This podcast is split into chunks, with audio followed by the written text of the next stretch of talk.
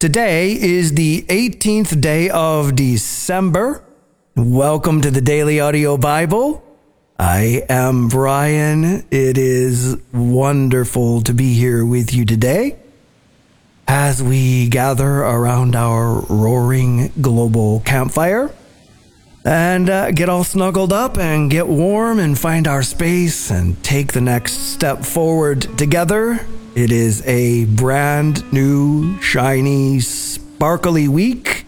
And this is the fourth Sunday in the season of Advent. One week from today is Christmas Day.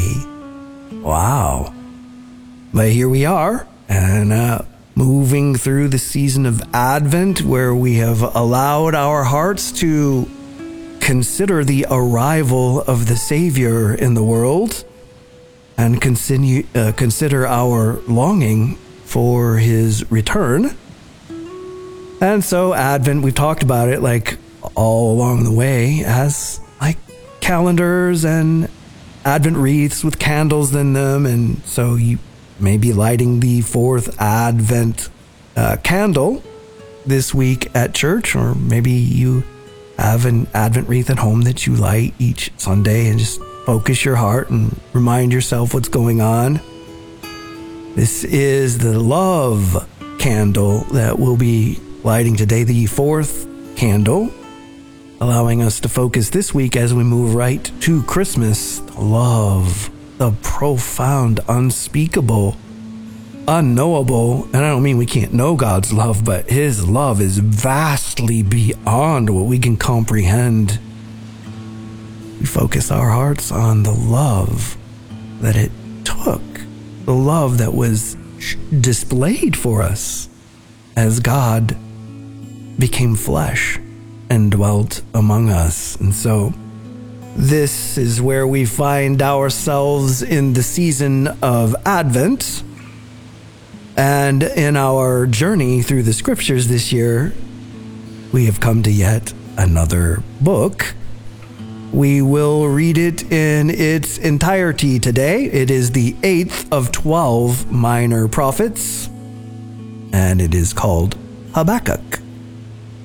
And we don't know practically anything about who Habakkuk was.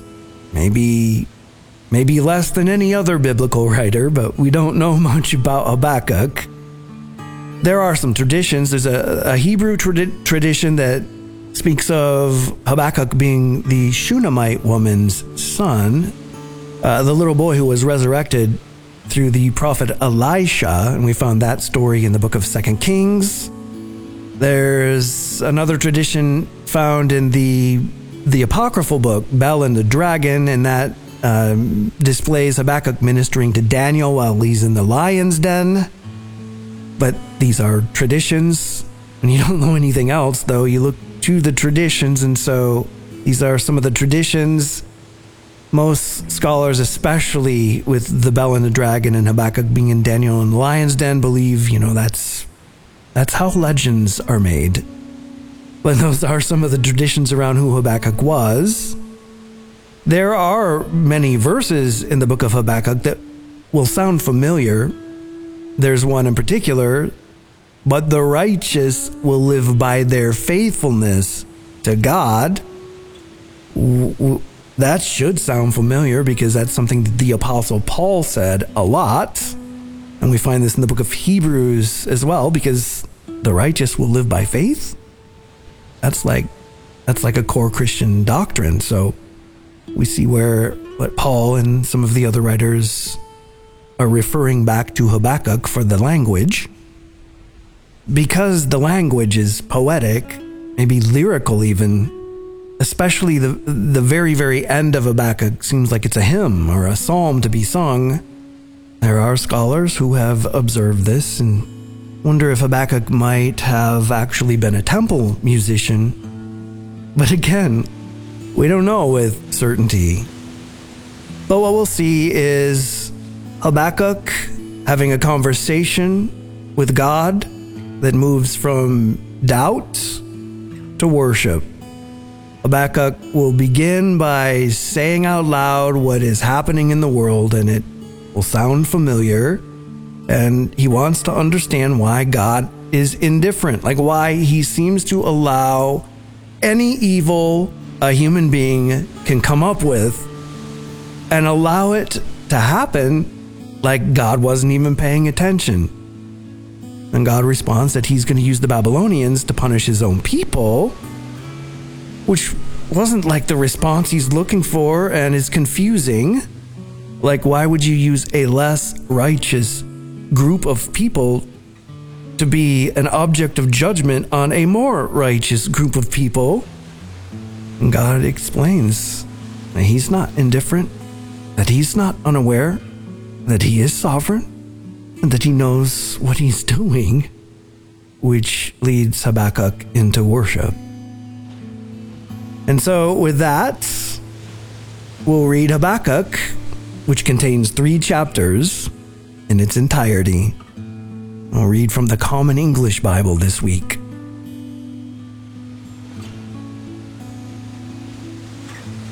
The oracle that Habakkuk the prophet saw. Lord, how long will I call for help and you not listen? I cry out to you, violence, but you don't deliver us. Why do you show me injustice and look at anguish so that devastation and violence are before me? There is strife and conflict abounds. The instruction is ineffective Justice does not endure because the wicked surround the righteous. Justice becomes warped. Look among the nations and watch.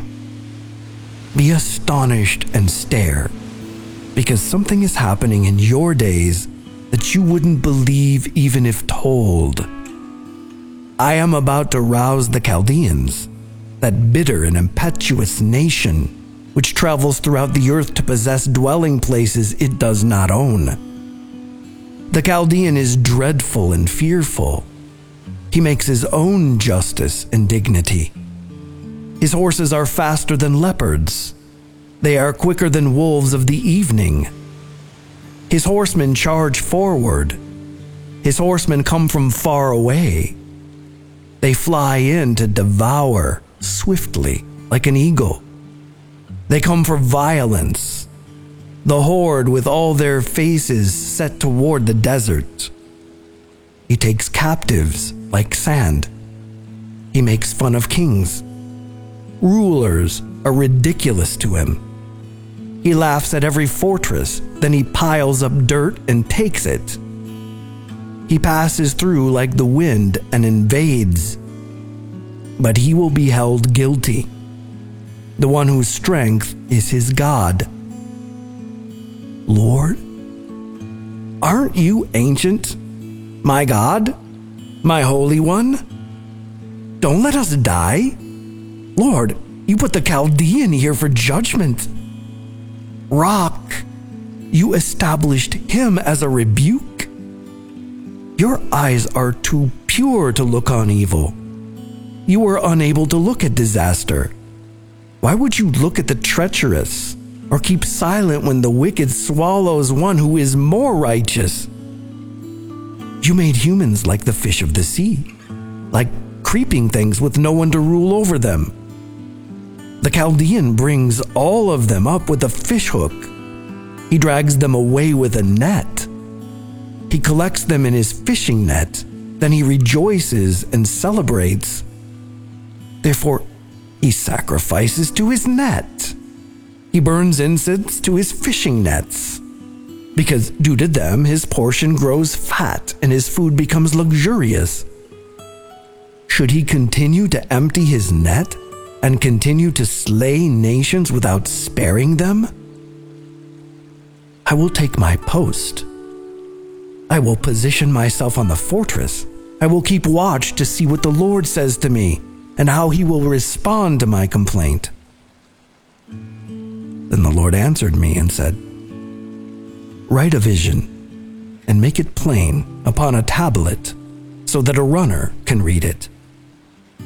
there is still a vision for the appointed time. It testifies to the end. It does not deceive. If it delays, wait for it, for it is surely coming. It will not be late.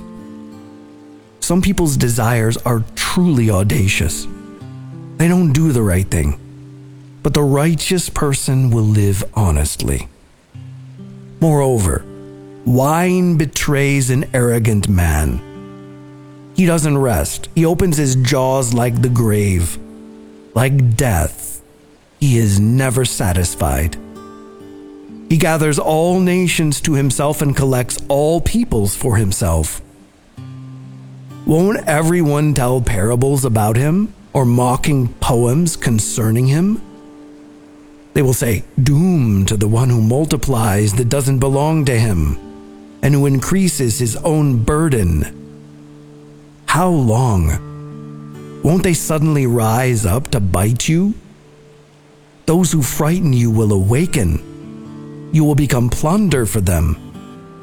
Since you yourself have plundered many nations, all the rest of the peoples will plunder you.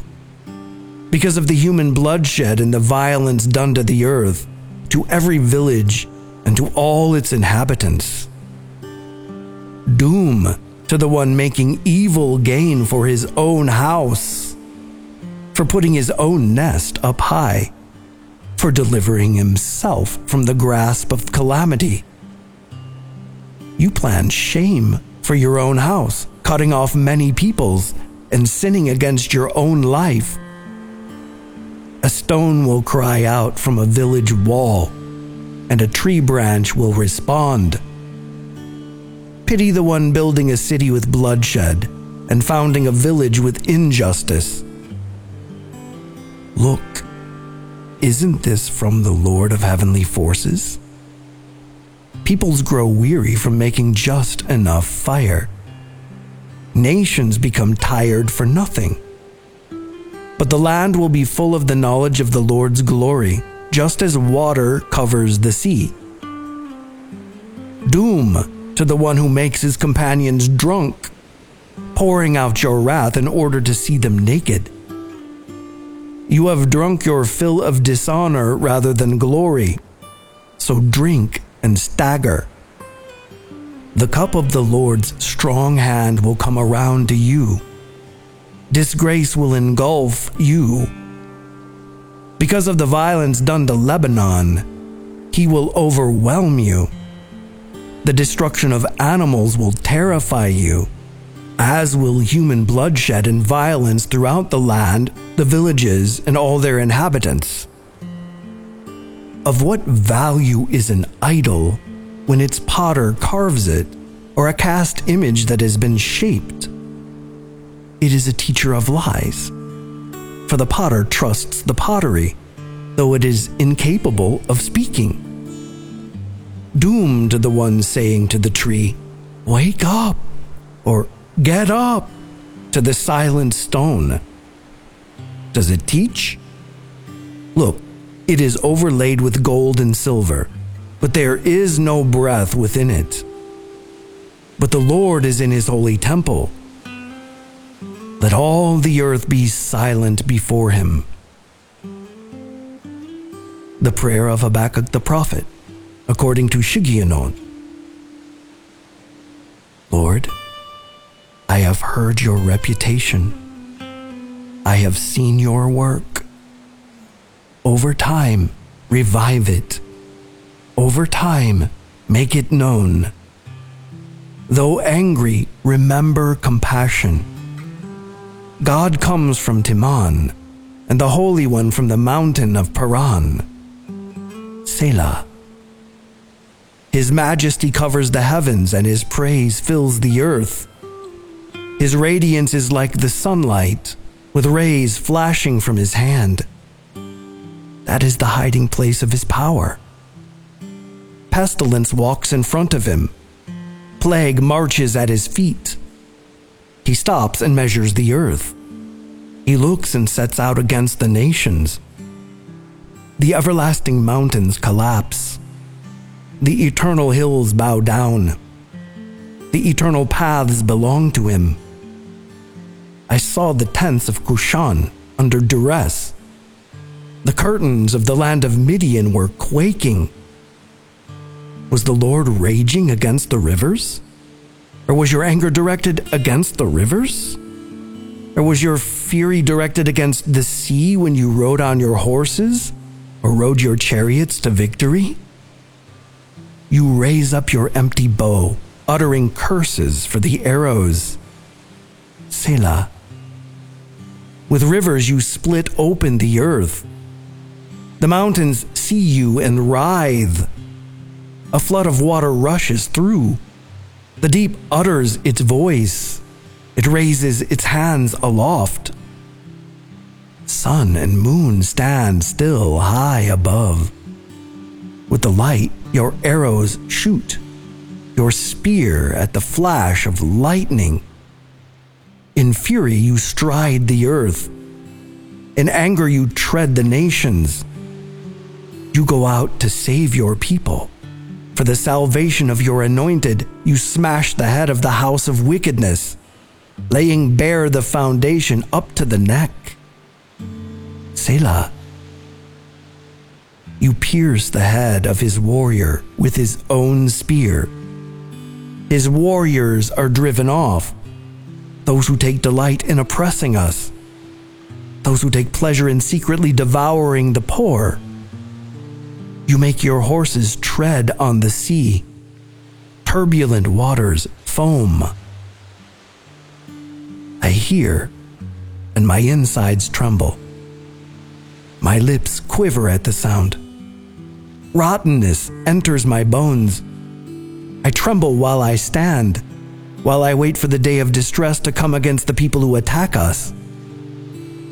Though the fig tree doesn't bloom, and there's no produce on the vine, though the olive crop withers and the fields don't provide food, though the sheep are cut off from the pen and there are no cattle in the stalls, I will rejoice in the Lord.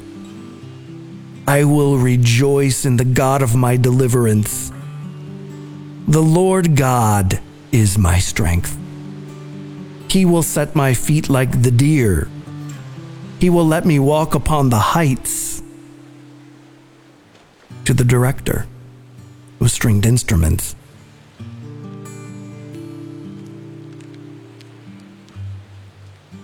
Revelation 9.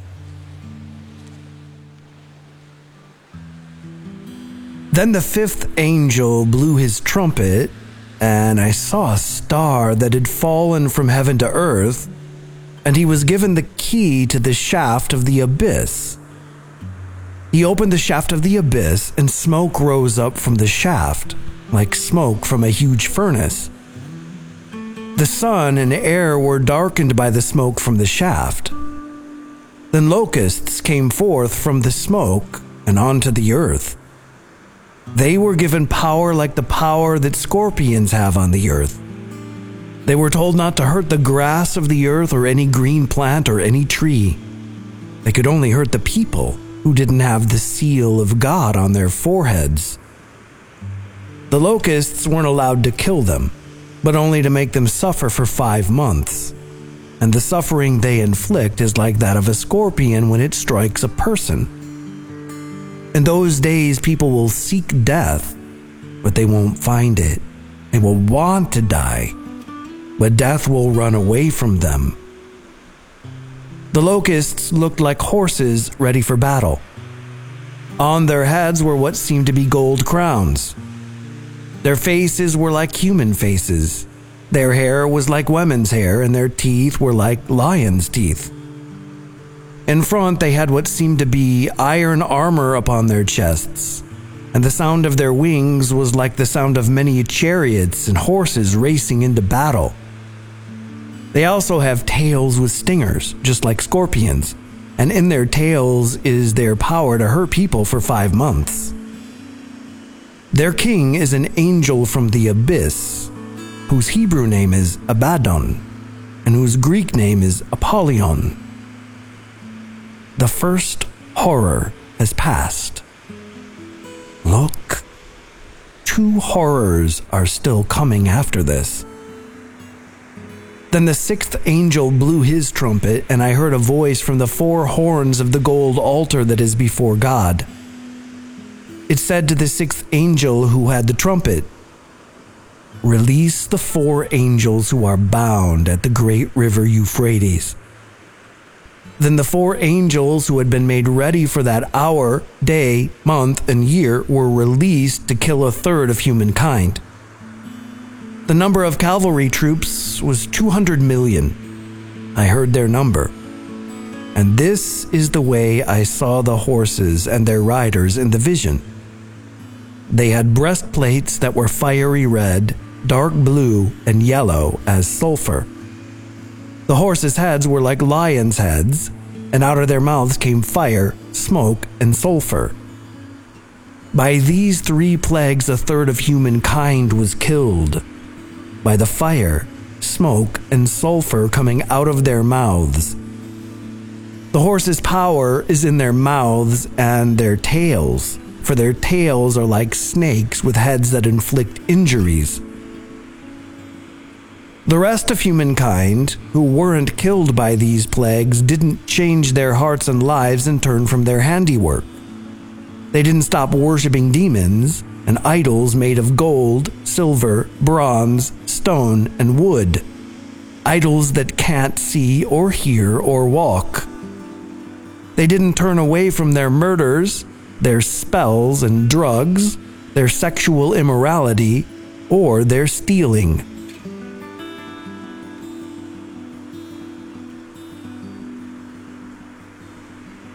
Psalm 137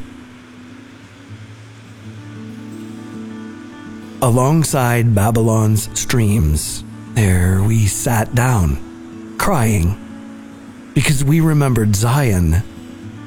We hung our lyres up in the trees there because that's where our captors asked us to sing. Our tormentors requested songs of joy. Sing us a song about Zion, they said. How could we possibly sing the Lord's song on foreign soil? Jerusalem, if I forget you, let my strong hand wither. Let my tongue stick to the roof of my mouth if I don't remember you. If I don't make Jerusalem my greatest joy. Lord, Remember what the Edomites did on Jerusalem's dark day. Rip it down. Rip it down. All the way to its foundations, they yelled. Daughter Babylon, you destroyer. A blessing on the one who pays you back. The very deed you did to us.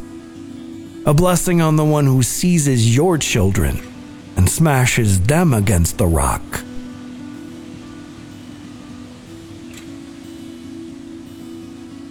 Proverbs 30 10. Don't slander a servant to his master. Otherwise, the servant will curse you, and you will be guilty.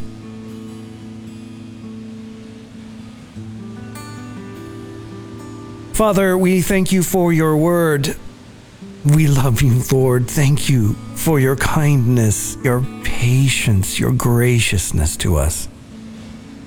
And on this, the final Sunday in the season of Advent, as we are moving directly into Christmas week, we just recognize where we are and we recognize the busyness all around us and the preparation all around us and the excitement and the goodwill and good cheer all around us we also recognize how much pulls us away from what this is all about, what we're even jumping up and down and celebrating over, what we're giving gifts to commemorate, and that is your arrival.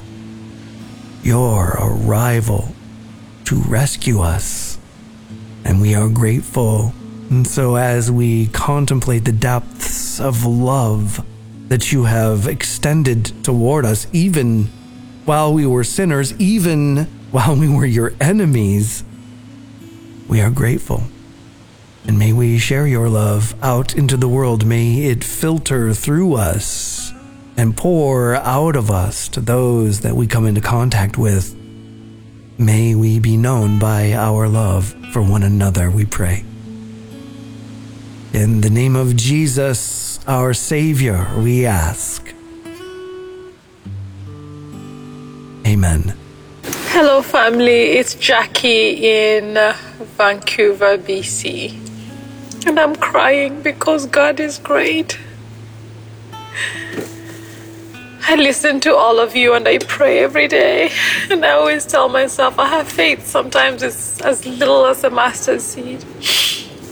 And I've been struggling with business and the sales have been low and yes, December month has been low. This November was low and I was just like, you know, God, I need your help. And just today, someone came and surprised me with a grant of $5,000. God really is good and He answers all our prayers. And so these are tears of joy because God is great and He sees me and He hears me.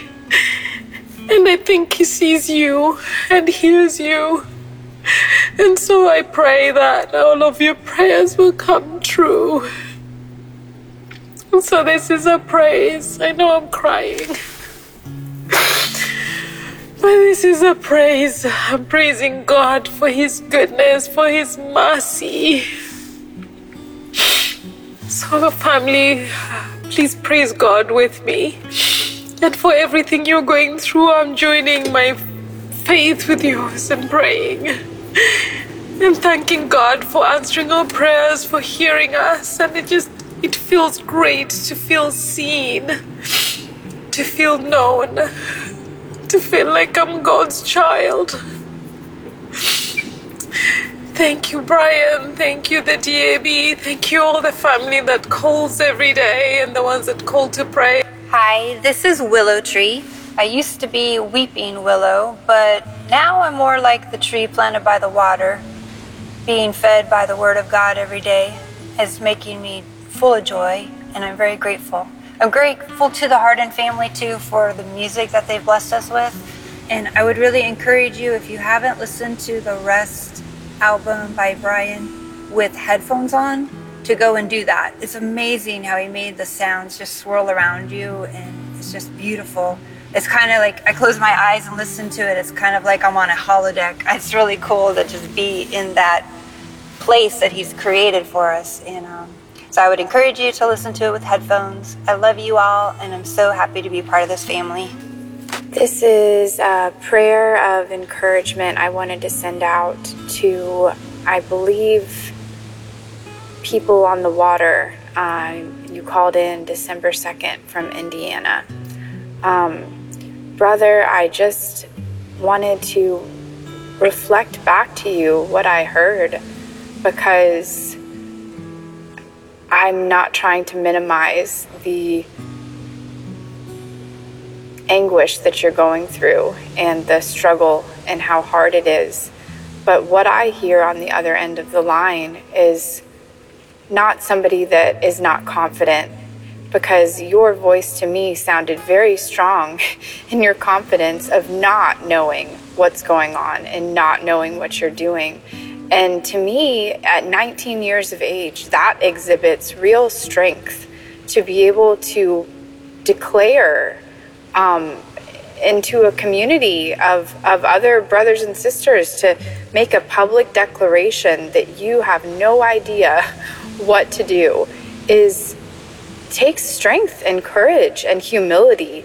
And I just wanted to, to commend you for that and to give you praise, like to praise you for that, because that is a real, that's a real thing um, that not a lot of people will admit uh, at this age. So I just wanted to encourage you to don't don't try to uh, rise above your situation. You know, find God in the struggle. I know that's maybe easier said than done, but it's just something that was coming to me to maybe help you look into it a little more and realize that he's he's working where you are exactly for a reason and trust that. We wish you a Merry Christmas. We wish you a Merry Christmas. We wish you a Merry Christmas and a Happy New Year. Papa Noël, Papa Noël, viens me voir descendant du ciel. Tu restes bien âgé pour avoir de petits The difference was from New Jersey. Merry Christmas. Joyeux Noël. Bonne année. Bye bye. Love you. Okay, so we read uh, from the ninth chapter of Revelation today.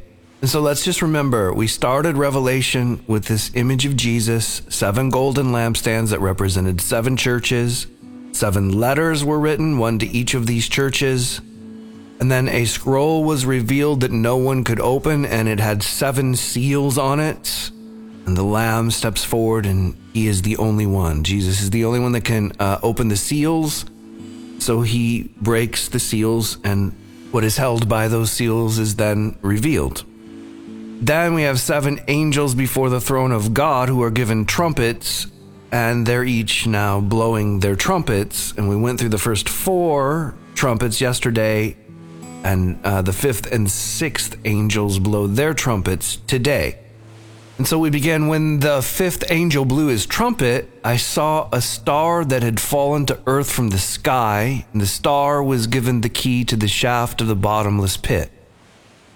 Okay, so we have to kind of go back into uh, the the different ways that this can be read. So you can read this literally, uh, because we've seen a bunch of stuff falling from the sky, and so a star falls from the sky, and that, and then the star, the the rock, the star somehow is given a key and opens up a shaft It's on earth, but it's a bottomless pit.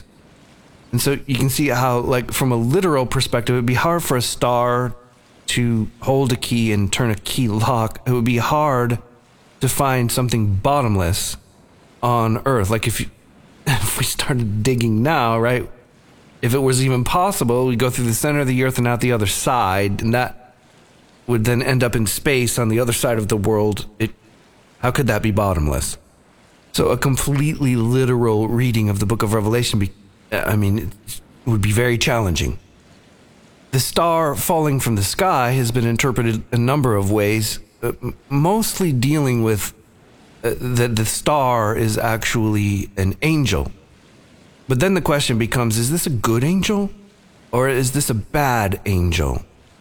And it's been noted by scholars that the star falling from the sky imagery usually re- refers to a judgment of some kind and that there is no other uh, there is no other reference in the scriptures to a like a good a godly angel falling from the sky like a star. That only happens when an angel is judged and cast down.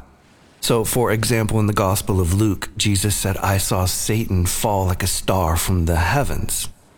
So many commentators not all but many commentators would say this has to be the judgment of of an angel that is being cast down. This may be Satan himself being cast down to do this task because he is under the sovereignty of God or, or one of his minions. So this entity is given uh, the key to the shaft of the bottomless pit. It opens the bottomless pit, and of course, the bottomless pit is probably a metaphor for the realm of the judged. And when this pit is opened, smoke uh, comes out of the shaft like the smoke from a large furnace, and the smoke darkens the sun and the air. So there's a, a, a number of interpretations around this. I mean, if so, if you're reading literally, then it's smoke. Like there's a lot of smoke, enough to darken the sun and the air. So a serious amount of pollution. If we're looking a little more allegorically, then uh, then darkness is usually the metaphor for like a spiritual darkness, a blindness. And so this uh, comes pouring out of the bottomless pit and darkens the world. And immediately uh, following the smoke and the darkness, um, uh, locusts come flying out of the bottomless pit, out of the smoke onto the earth, and and uh, they're given power like that of, of a scorpion. And uh, they're not allowed to harm nature. Like they can't harm the grass or green plants or the trees. They can only torment the people. And they can only bring this judgment on those who do not have the seal of God on their foreheads. So, uh, obviously, from a literal perspective, we're talking about um, insect like creatures that look like locusts but have stingers like scorpions and they plague the earth. If you're looking allegorically, then, I mean, when you look at something allegorically, you can interpret it however you interpret it, which is why there's such diversity uh, and interpretations that are f- everything from you know rational to far fetched, and many in conflict with each other because you don't know exactly what the symbolism means. But if we're taking a pragmatic scholarship perspective, trying to draw comparisons with similar visions that happen in other places in the Bible, then these locusts can represent those beings that have been held in the bottomless pit. And a good many scholars would say that that's associated with the fallen angels, demonic forces that have been held there. And uh, they're loosed upon the earth. But they can't hurt the earth's nature, and they can't hurt those who have been sealed with the seal of God on their foreheads. And so God uh, allows the trumpet blast to happen. This star, this angel, falls and is, is uh, uh, sent down to earth with the key to the shaft of the bottomless pit. It's opened, and all kinds of things come spilling out on the earth. Things that can't harm those with God's seal on their foreheads. But those who don't, they're definitely receiving judgment. And that judgment will either harden their hearts and lead them toward their ultimate destruction or soften their hearts and they turn to God. And for a lot of scholars, this, this whole picture, this whole scene reveals that the judgment that was formerly limited to those demonic forces who are in this pit is now extending all across the earthly realm because of Christ's victory through his death and resurrection, judgment has begun, not only in the bottomless pit, but also upon the earth. And uh, that is happening through the darkness coming out of the pit. People are being blind, blinded in the darkness and tormented and oppressed. But this isn't happening to those who have been sealed by God. And there's a bit of a parallel here in Jesus' words from the Gospel of Luke. I was watching Satan fall from heaven like lightning. Behold, I have given you authority to tread upon serpents and scorpions, and over all the power of the enemy, and nothing shall harm you. Your names are recorded in heaven. So, if this parallel is correct, then those sealed by God have authority over these things that are coming up out of the abyss. They have authority over them and can't be harmed by them. Which would lead us to believe that this is allegorical. The imagery is symbolic. And then the sixth angel uh, blows his trumpet, and uh, the sixth angel is instructed to release the four angels who are held at the great Euphrates River. Some would say these are like um, dark archangels so, like, very, very powerful demonic forces. Some draw uh, parallels with the four angels that were at the four corners of the earth and the four winds. But most translators and commentators would say these are, these are evil. They're being held against their will for a specific time, for a specific task, and they're loosed. And whereas in the fifth trumpet, uh, uh, everything coming up out of the abyss wasn't allowed to kill anyone, wasn't allowed to harm nature, wasn't allowed to touch anyone with the seal of God on their forehead, and wasn't allowed to kill anybody. It was just tormenting and oppressing people. Whereas in the sixth trumpet, when these four angels are loosed, they're loosed they're loosed to kill one third of humanity. And John says that the number of those forces were 20,000 times 10,000. So that's 200 million So if, if you're reading literally, then four actual angels have been being held uh, at the Great Euphrates River for a time period that we don't have any way of knowing, but they've been held for a specific hour and day and month and year, and they're released, and there's 200 million um, soldiers on horses that are loose to do this task of killing one third of humanity. If we're looking at this a little more allegorically, let's remember, if we're looking at things allegorically, then everything can have a meaning. So if we're looking at this allegorically, but with a, a pragmatic view, then powerful dark forces are released. They had been held for an indefinite period of time, but held for this time, this time of judgment that we're reading about. And there's a vast horde involved. And they unleash three plagues fire, smoke, and sulfur. And these come out of their mouths. So, allegorically, what's coming out of their mouths is bringing darkness, blindness, the inability to see clear. The power of these forces is in their mouths and in their tails. So, like in their words and in their deeds, they are bringing uh, such spiritual darkness and chaos and torment and oppression that the result is death. And this affects a third of the Earth's population. Or if we're not taking that number literally, a lot of people are affected by this darkness and death that spreads because of this. And then as we end our reading for today with the sixth trumpet, there's kind of an aside, kind of God's commentary here. The people who survived these plagues still did not turn to me and change the way they were thinking and acting. If they had, they would have stopped worshiping demons and idols made of gold, silver, bronze, stone, and wood, which cannot see, hear, or walk. They did not turn away from committing murder, practicing witchcraft, sinning sexually, or stealing. So, using the formula that the Bible gives us for judgment, that it can have a refining and perfecting and purifying outcome, or it can have a hardening uh, outcome that leads a person who rejects it to their own destruction.